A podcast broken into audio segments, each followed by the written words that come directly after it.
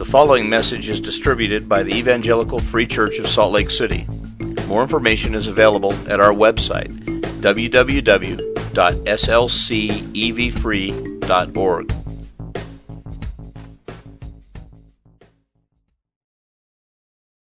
Thinking this morning, I that as when I stood before you, I'd I'd say, boy, I, I sure know a lot about a lot of these people because we've got a history with this church, and and I got fearful thinking, but a lot of them know a lot about me as well. Um, I say if you get anxious and you're and you're you're speaking, what you need to do is look out and imagine that the audience is is naked, and then it just kind of gives you a smile, and you don't have to takes away your anxiety. And I don't have to imagine that for many of you. so, okay. well, let's let's pray.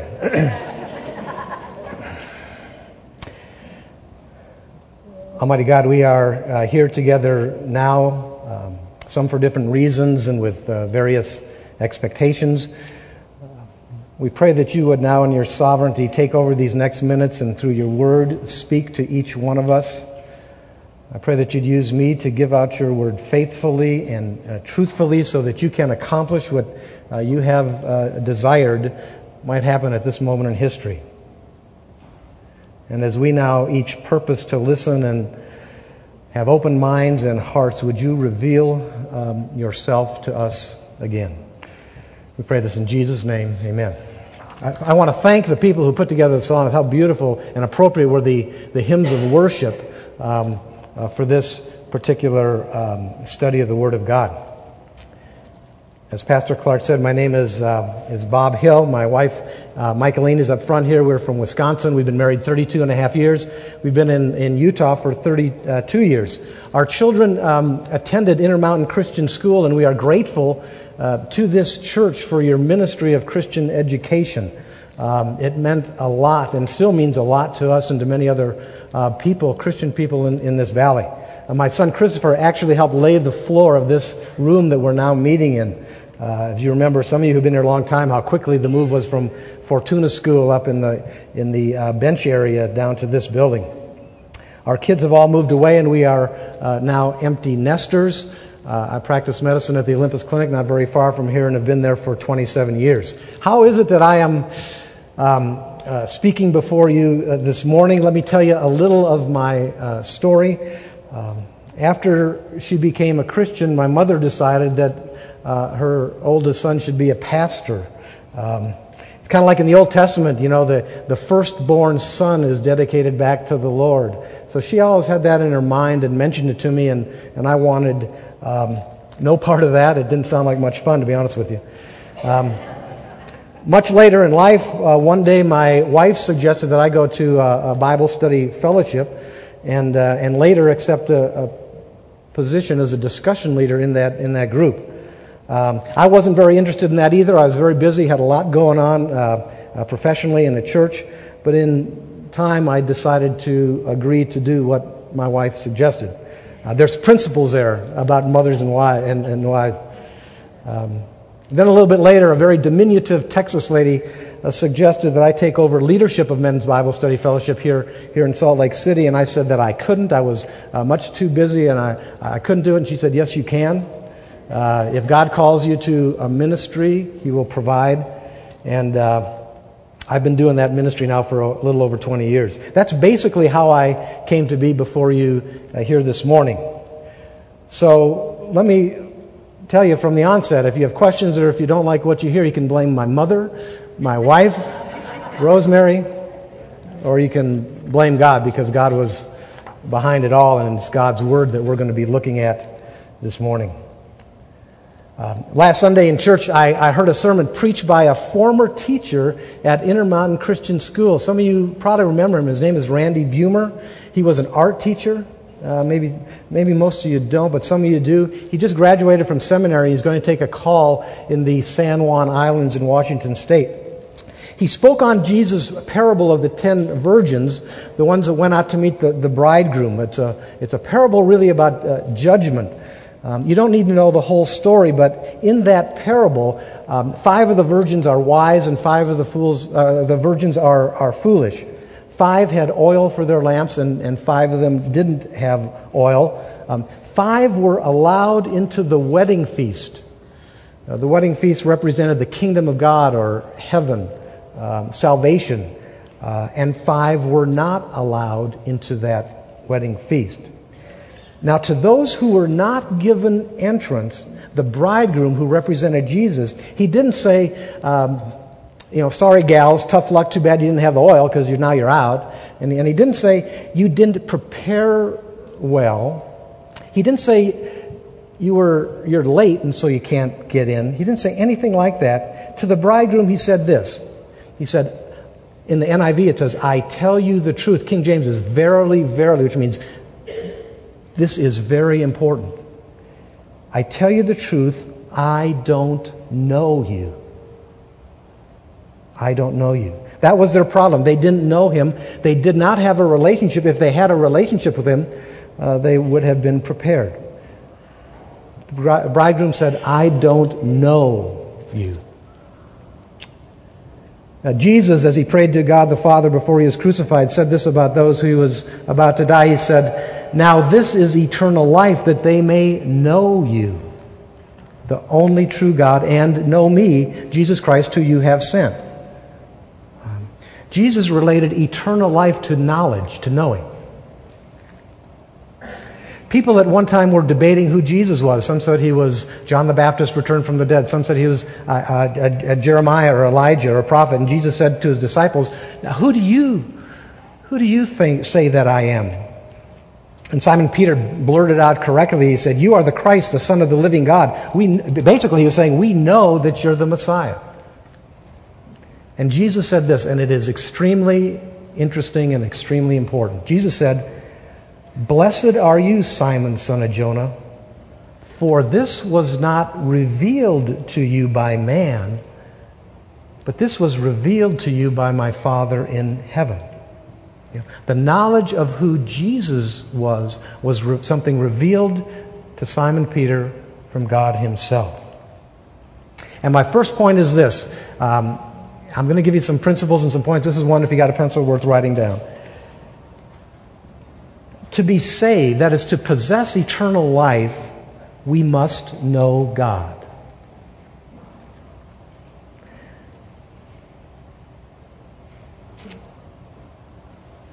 To be saved, we must know God. And to know God, God needs to do some revealing. To be saved, we need to know God, and to know God, God needs to do some revealing. Why is that? Well, that's kind of a tangent, but but basically, God is spirit, God is infinite, He's eternal, He's holy, He's wise, He's sinless. He transcends um, all that He has created, and we're really nothing like that. You know, we're mere mortals.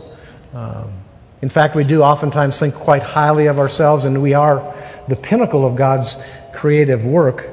But the fact of the matter is, we are unable to know God without His help. And so we have Psalm 19. Uh, Psalm 19 is in your bulletin insert. The words are there. I'm going to refer to them if you'd follow along. There's also an outline on the back. Psalm 19 is about the revelation of God to man, something that we all need.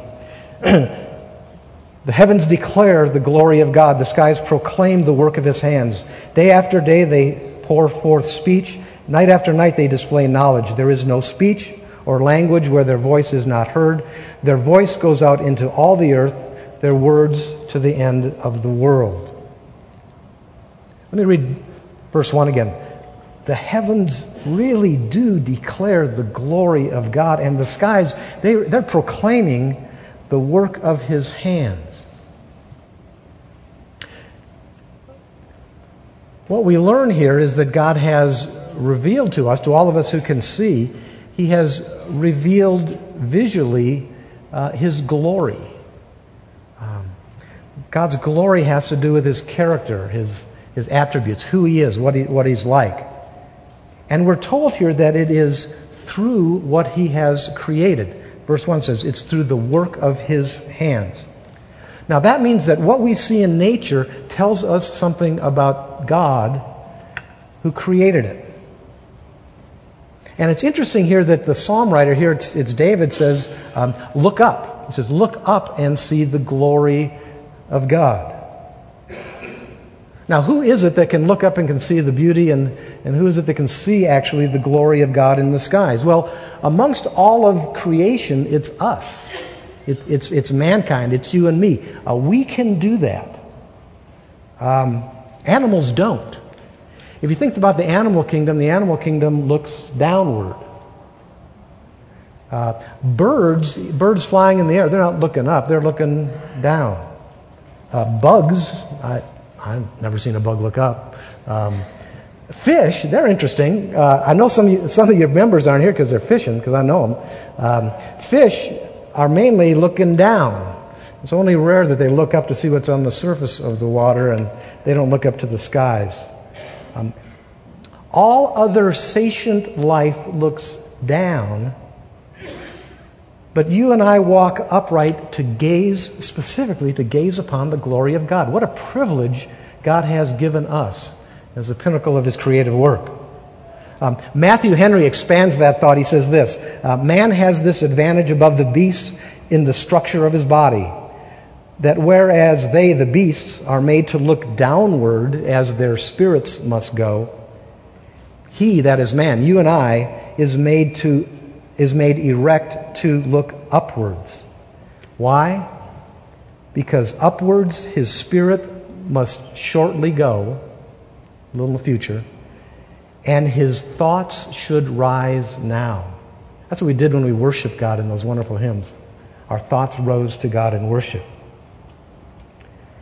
So we walk on two feet and we're made to look upon and see the glory of God revealed in what he has created. Um, we don't often do that, I, I guess. Uh, maybe, maybe most often we're not involved in doing that, looking up and seeing the glory of God. I think we're too busy. I, I know I get too, too self absorbed, and, and my vision is like here at the TV monitor or, or maybe the computer or, or maybe weeding my garden or things like that. Um, my mother once said something like this. This was after my father had died. Uh, she said, uh, Sometimes I found out that God has to knock us down uh, on our backs before we actually do begin to look up at Him to see Him. So the heavens declare the glory of God. There's, there's a difference, by the way, between looking and, and seeing, and, and by that I mean seeing with, with understanding. Um, we're to look at what God has created, and then we're to think. And we're to think about, or we're to therefore and thereafter meditate upon what God is trying to reveal to us through what He has created. Very logical. God wants each one of us here today to do that, to look up and think. In fact, um, and, and hold on here for a second, pay close attention.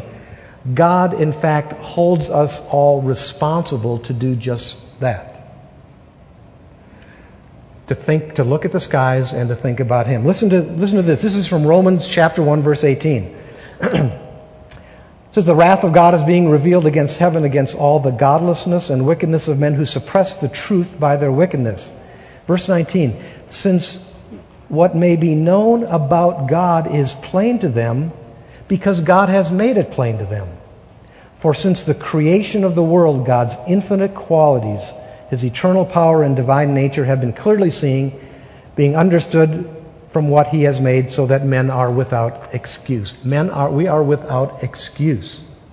God says that when we look at nature and we look up and gaze towards the heavens, those of us who can see and those of us who can think, we're expected to come to the conclusion that God exists, and a little later on in Romans, that God is therefore to be worshiped just by looking at creation. How so, how so is that? How do we logically come to that conclusion that God exists and that He is worthy of being worshiped? Well, I like going through this. Um, uh, in BSF, we're going to do Romans next year, so I thought a little bit about this in preparation. Um, when we look around at what's going on in nature, um, we all very easily and, and very clearly see that in nature there is what we call cause and effect. We live our lives depending on cause and effect. Uh, if we see something, some object, or we see something happen in nature, in time and space, we know that there is a reason um, for that happening. Sometimes we try and figure, figure it out.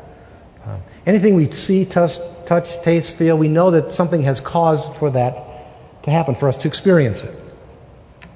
Uh, we, we think things out. We say, uh, for example, in, in, time of space, in space, there must have been something that caused what I am now uh, experiencing.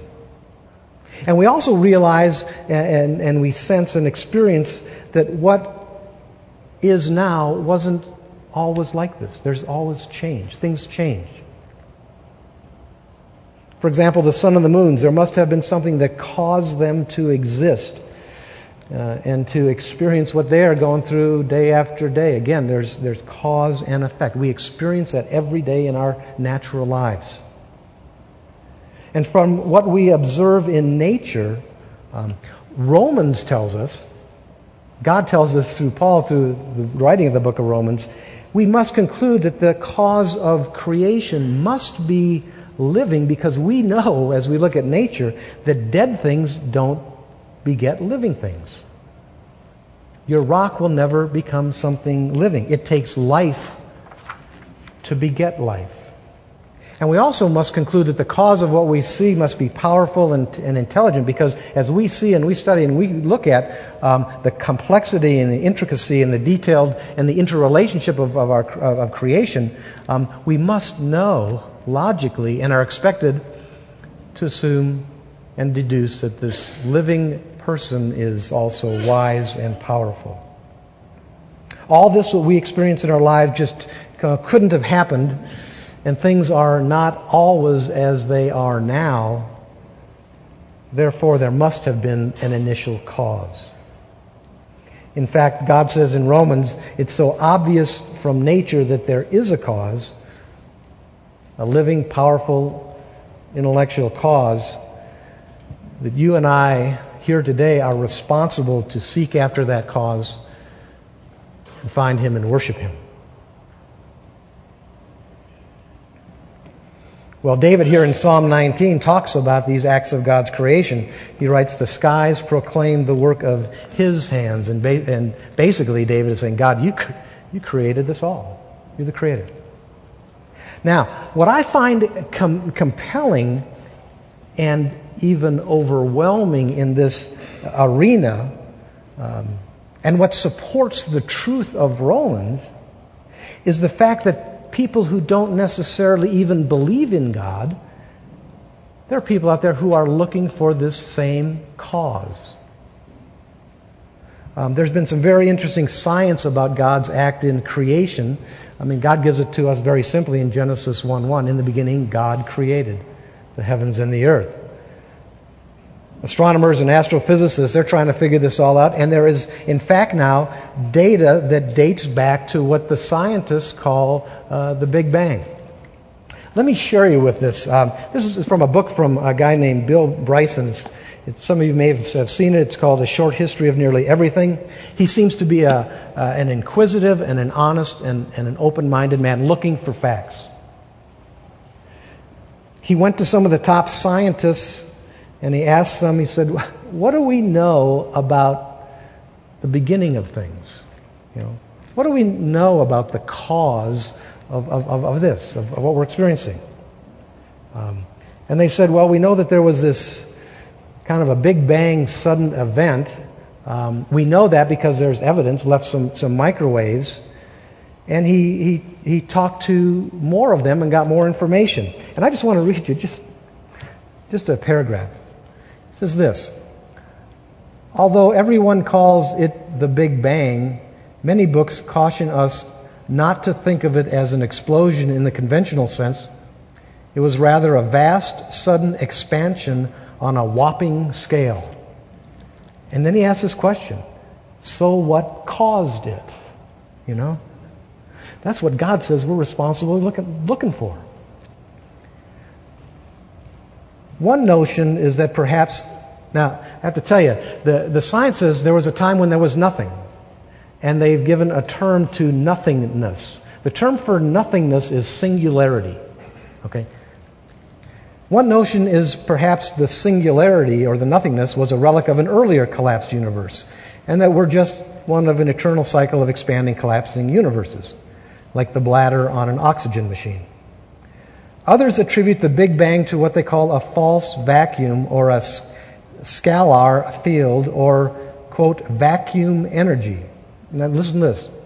Some quality or thing, at any rate, that introduced a measure of instability into the nothingness. Okay, now just imagine nothing and nothing somehow becoming unstable.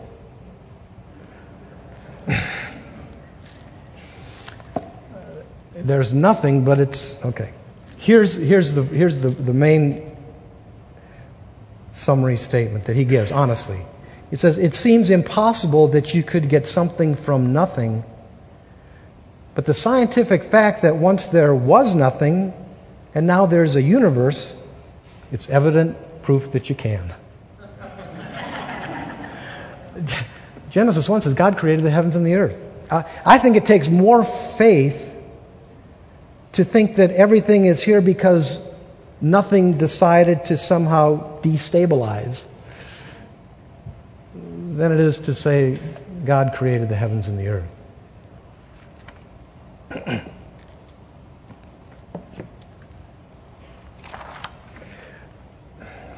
I had a, a slide on density, but I don't have time to go through that. Anyway, God's word says to, to, us today, He says, it's plain to see that there was and there is a living force behind what we see uh, all around us, uh, because we all know that um, effects have causes, and science is looking for them. And we must accept that fact. And according to Romans, not suppress it. Why would someone want to suppress the fact of there being a creator? Well, the answer is that if there actually is a creator God, then that means that we are created beings and we are therefore not in control of our own lives. The creator maintains and retains the right of rulership and control. And we basically uh, don't like that idea. And we don't like, we don't want God's authority over us, basically. It's our own pride. Okay, so we learn from nature that there is a cause. You can write that one down. Okay. The cause is God. Another thing we learn from nature is that there are laws of nature, and that if you break a law of nature, there's going to be consequences. That's, we all know that. That is, that is very clear. So, from nature, as we look at the skies, we look at nature around us, we learn two things that begin with the letter C. The one is, is cause, there's a cause, and the second is that there are consequences or punishment to breaking laws. Okay, very simple. If you disregard or try to break the law of gravity by flapping your arms when you jump off the roof, you will suffer the consequences of breaking something besides the law. Okay? There are laws of agriculture. If you fertilize too much or water too little, uh, the crops will die. There's laws of physics. There's laws of um, architecture. You know, if you don't do it just right, if you disobey those laws, um, the building falls over and you suffer the consequences or the punishment, lose your job, get fined, whatever. There are laws of health. If you abuse your body with drugs or alcohol or food or sleep deprivation or whatever, you will suffer consequences. So the, so the point from nature, then, the truth is that there is punishment for breaking laws. God's Word, the Bible says that if you look around, you look at the skies, and you think about what is obvious, you must conclude that God exists, and you must also conclude that there is punishment for breaking laws. Now, that may be a little deeper than you want to go, um, actually. Um, uh, if so, let me tell you, we're actually going to go a little deeper than that just in a little bit about this knowledge and revelation and responsibility.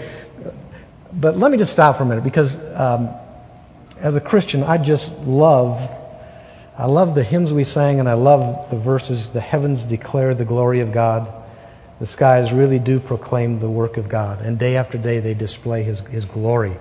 Um, I yesterday I was up at a, a wedding up in, uh, at Alta, Alta Lodge, and we're talking about how beautiful it was. And I looked up, and there were the mountains and the grass and the rocks and the blue sky and the, and the, and, and the clouds. And, and I was standing next to a Christian. I said, You know, um, the heavens declare the glory of God. And we can appreciate that here and now, right now. But I love, I love to look at the sky. I love to drive. I love especially to drive to Idaho. Uh, last trip, my wife and I took to Idaho. We left at 8 o'clock at night, and the, the sun was setting in, in the west. There was alpenglow to the mountains on the east, um, areas of clouds, areas of clear sky, um, different thicknesses of clouds, different colors, different um, hues and intensity and shades. It was, it was glorious. And, I, and I, I, drove one time from, from here back to Wisconsin. And the way you drive from Salt Lake City to Wisconsin is you takes about two minutes to get on I 80, and you, and you head east, and then you turn left at Iowa. That's, that's, that's how simple it is. And I did that once. We had the kids were sleeping. It was morning when we got to Iowa, and the sun was coming up. It was springtime. The, the, the dirt was black. The trees were light green. It was, it was just, just unbelievable. I mean, for me to look up and see in the quietness of the morning, early morning or late evening, it's, it's a rush. I mean, it's, I almost, I almost woke everybody up. I think maybe it did wake up, wake up Michaeline because it was so beautiful. It, I mean, it's, it's thrilling, it's exciting, it's, it makes a person happy, it's glorious, but it's even more than glorious God's Word tells us that it displays God's glory. Wow. I thought I'd write down specifically for myself how, how God's glory is displayed as we look in the skies. You know, the, the heavens show us that God actually transcends his, his creation, he, he, He's sovereign over it. You know, think about it, we're just tiny, nothing, short period of time compared to the glory of God in the heavens. Now, the heavens show us how God perfectly and quietly and peacefully begins and ends each day. God is faithful in that He keeps everything in the heavens just perfect so that we can have seasons. Perfect distances between planets, the sun, the moon, earth, perfect angles of rotation, perfect rotation speed. God is perfect. Um, we are dependent upon the sun rising and setting. This earth needs the heat. You know, God is dependable. We need light to live. God brings spiritual light into the darkness of, of, our, of our day. Spiritual darkness. God has a perfect path, and, a, and it says talk, talks about the plan of God's, God's move of the sun from, from the east to the west. Um, Hebrews 12 says, Let us throw off everything that hinders and the sin that so easily entangles, and let us run with perseverance the race set out for us. Just as God has a plan and a path and a purpose for the sun every day, He's got a plan and a purpose for us. The writer of Hebrews says, Let us run with perseverance that race set out for us. Let me share this with you. I came across it.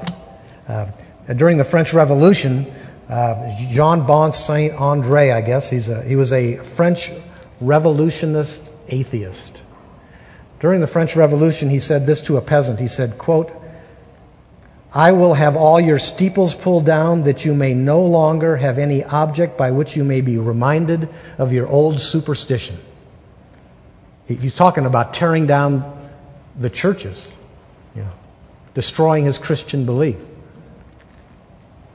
But, replied the peasant, you cannot help leaving us the stars. Isn't that beautiful? The heavens declare the glory of God.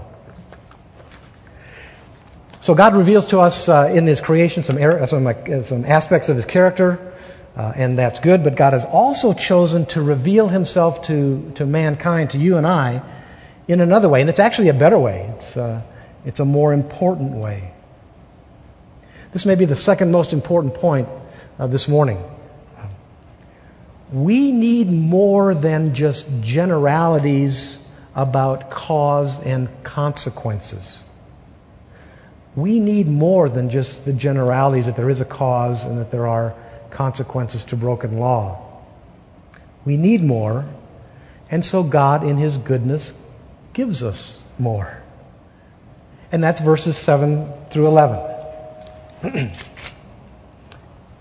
the law of the Lord is perfect, reviving the soul. The statutes of the Lord are trustworthy, making wise the simple. The precepts of the Lord are right, giving joy to the heart. The commands of the Lord are radiant, giving light to the eyes.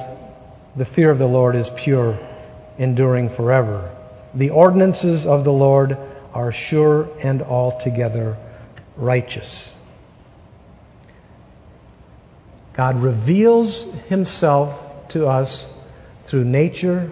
We understand that there's a cause, we understand there's consequences, but we need to know more. So God gives us his word. We're responsible to seek him, we're responsible to worship him. We know there are consequences. And now there are these laws. It's a, it's a good thing that God gives us his laws. Now, um, we have certain natural responses to words like laws, rules, limits, commands, and ordinances. And the younger you are, the more, more you respond, I guess. Uh, more vocal your response. We don't like other people. We certainly, even as adults, don't like uh, other institutions telling us what we can and cannot do. Uh, Adam and Eve, nothing new. Adam and Eve didn't like it either. Um, rebelliousness is, is a part of our, our nature from the fall. We think, we think a little, I've got a one year old, just turned one yesterday. My son, for a while, they think that rebelliousness is kind of cute. I mean, maybe up to age one, but after that, it's not cute anymore. Rebellion against God is bad, and rebellion against God is, is stupid. Uh, the laws of God, our Creator, are, are good because God is good, and God desires to, to, to bless people, basically. The greatness and goodness and beauty of God that we see in, in nature, in the sky, is also seen in God's desire to bless His people by instructing them, by instructing you and I, how we're to live uh, in, in the time we have on this world and live um, successfully and victoriously. Who, who would know better how we're to live our lives and give us laws than God who created us? It's logical. You know? Who would you trust, a pop psychologist or God? Most people, a pop psychologist. So, throughout His Word, throughout the Bible, that's why we study, and you study the Word of God in this church. Throughout His Word, God tells us how we're to live our lives in relationship, first of all, to Him, and then also in relationship to our fellow man. It's, God, it's called God's moral law. Um, and, and if you just want to go over it every now and then, just read the Ten Commandments, Exodus chapter 20, and then read the Sermon on the Mount. Sometimes we get into, you know, these different thoughts and arguments about some issues that aren't that important. The law of God is important. Maybe we have to spend time reading Exodus chapter 20, the law of God, and read what Jesus comments on it in the Sermon on the Mount more, more often. And if you go to those references and if you meditate upon, upon what God tells us to do, and then if you apply it to your life, then God says this through David. And here are some different consequences. These are good consequences. Verse 7 Your soul will be renewed. Verse 7 says, if you do that, over the Ten Commandments, read the Sermon on the Mount. It says, You will become wise. Verse 8, Your heart will become joyful. Verse 8, the light bulb of understanding and truth is going to go on in your mind. You say, Wow, this is true. In verse 9, you will, you will develop an awe and a respect for God. And that's something eternal. That's something that lasts forever. Verse 9. That's the upside. That's, that's the blessing of God's law and the blessing for us individually, obedience to, God, to God's law. God, God wants to bless us, not stifle us. Um, two days ago, I got uh, in the mail, I got a letter and an invitation uh, from a man who wants to bless me as well. It was fancy, it came in two envelopes, and it had gold around the edge. He wants to help me, quote, secure my financial future. Um, I've met some other people who want to bless me by diversifying my portfolio. Uh, I have people who want to bless me in my retirement and then even bless me in my death by keeping my money away from the government. they want to bless me. God purposes to bless a little different here. God says it's through knowing and keeping his commands that I will truly be blessed. Because verse 10 says, They're more precious than gold, verse 10 says, than much pure gold. And certainly a diversified portfolio. Why? Well, verse, look at verse 11. It says, By these, by these laws and commands given in his book, your servant is warned. Part of the reason we have the Bible is for God to warn us, you know. He says, hey, don't do this or that. Just don't do it. Don't envy, don't covet, don't lust, don't mess around. Uh, don't get angry. I mean, this is, this is Ten Commandments. Don't say bad things. Don't trust in yourself. God warns us through His Word. And so we're kept from suffering the consequences, even in this life. Um, we're kept from some degree of suffering by following God's, knowing God's law and, and obeying it. That's one of the way God blesses us. Life is a lot easier for us when we're not enduring the consequences of, ba- of breaking God's law. Life is easier for us when we're not enduring the consequences of punishment of breaking laws. I mean, I, I know that from experience um, in my own life, but also experience as a, as a, uh, as a physician. Um, I'm a doctor, and I've said this, and some of you have heard it before, but I tell people that if it weren't for stress, sin, and stupidity, I'd be out of work. It's true. There's consequences to all those things. And God tells us how not to be stressed, stupid, and sin. But it's good for business. Um, so God's way is to bless us by giving us laws that we're, we're to follow. Um, that's, and, and that's what we hear here in this church. You know what man's way is? Do you know what the, the way of the world is? It just hit me two days ago. The way of the world is to disregard God, to do your own thing, to sin, and then to vaccinate yourself to prevent the consequences. Um, three nights ago, Michaeline and I went to an educational program, which was a, a part of a launch of, of a vaccination program to immunize against the human papilloma virus. That's, that's the virus that causes cervical cancer and a certain type of wart that you don't want to hear about. Um, it will soon be offered, and in fact, it's going to be paid for 100% by the biggest local um, insurance company, and it's to be given to girls age 11 through 26 to prevent sexually transmitted diseases. Today, man says we don't need God's law and commands and we don't need to follow them. We just need pharmaceuticals and vaccinations to prevent the consequences and the punishment of breaking His law. It's crazy.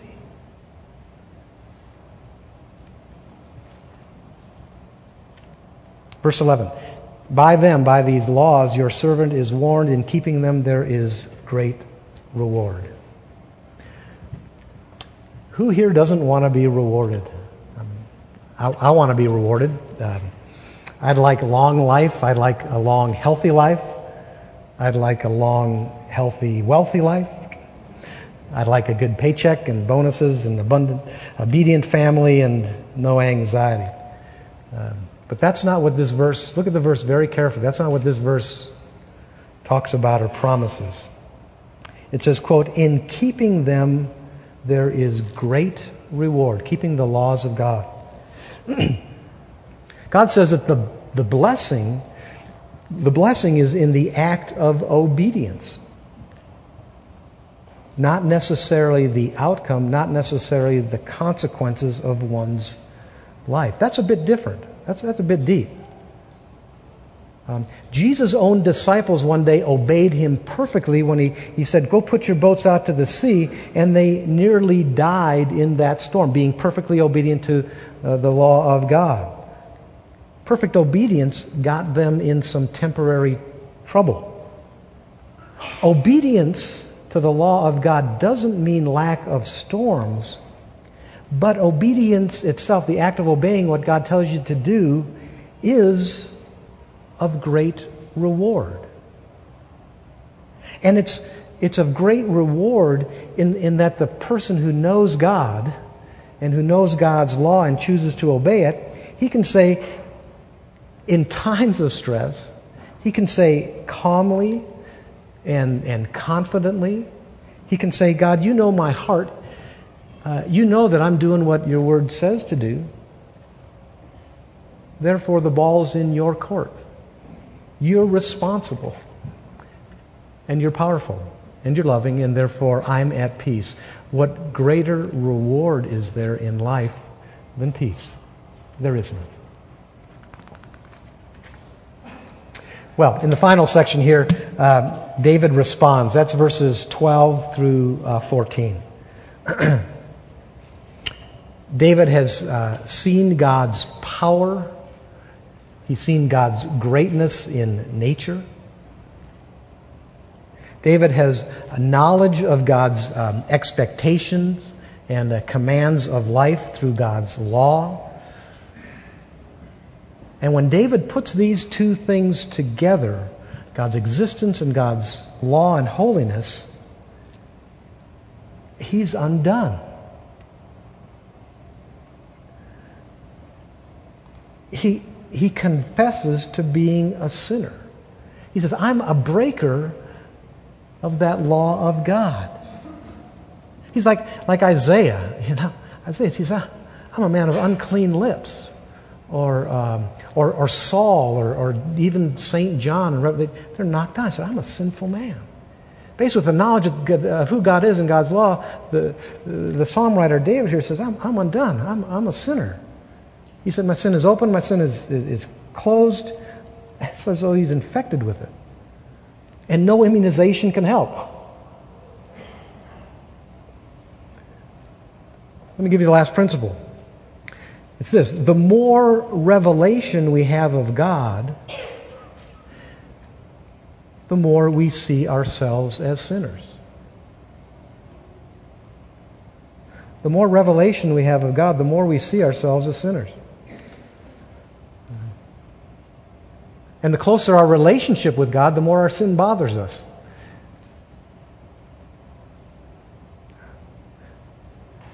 The more we know God, and the more we know about our condition as sinners, the more we know that we need a Savior.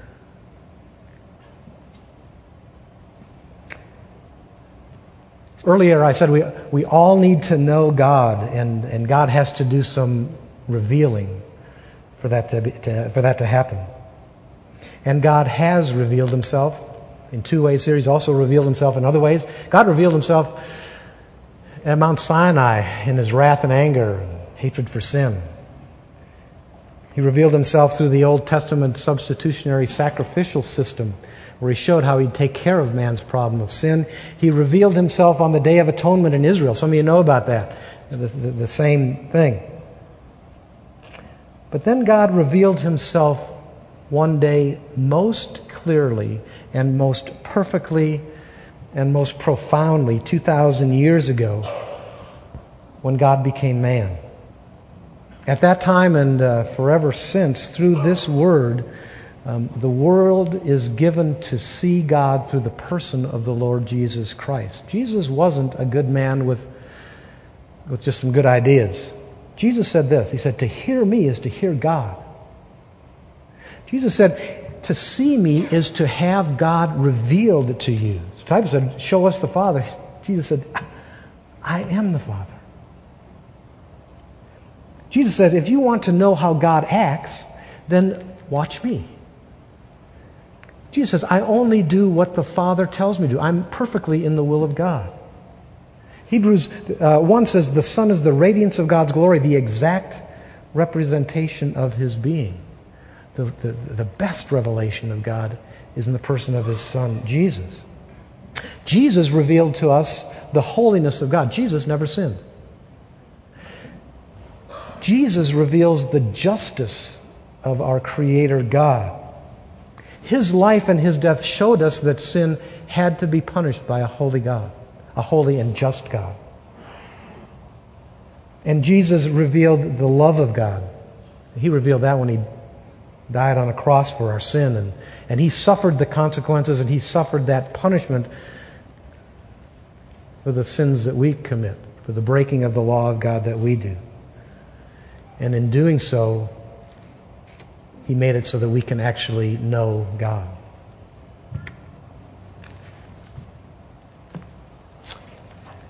So, as I end, let me ask you this. What will you now do with what God has revealed to you today? Will you perhaps just you know, look at the stars and the sky and the sunset and the sunrise a little differently? Um, that's good. Um, will you maybe use your mind and seek after and worship the cause of all that you see and experience in this world? That's better. Yeah. Um, will you study God's word and law and allow it to convict you of sin? Not popular in our day, you know, and allow it to warn you. And, and finally, and, and of course, most importantly, will you accept God's love? Will you accept what God has done um, for you to forgive you your sins? We accept Him, the Lord Jesus, as your Lord and Savior? Uh, understanding that from then on, He makes the rules. You know?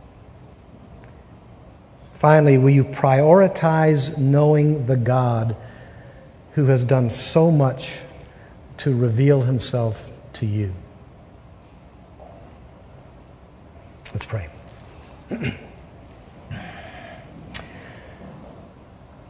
Lord God, we thank you for your revelation to us. We pray that you would uh, soften our hearts, uh, that each one of us might respond in just the way we need to. And we pray this in Jesus' name. Amen.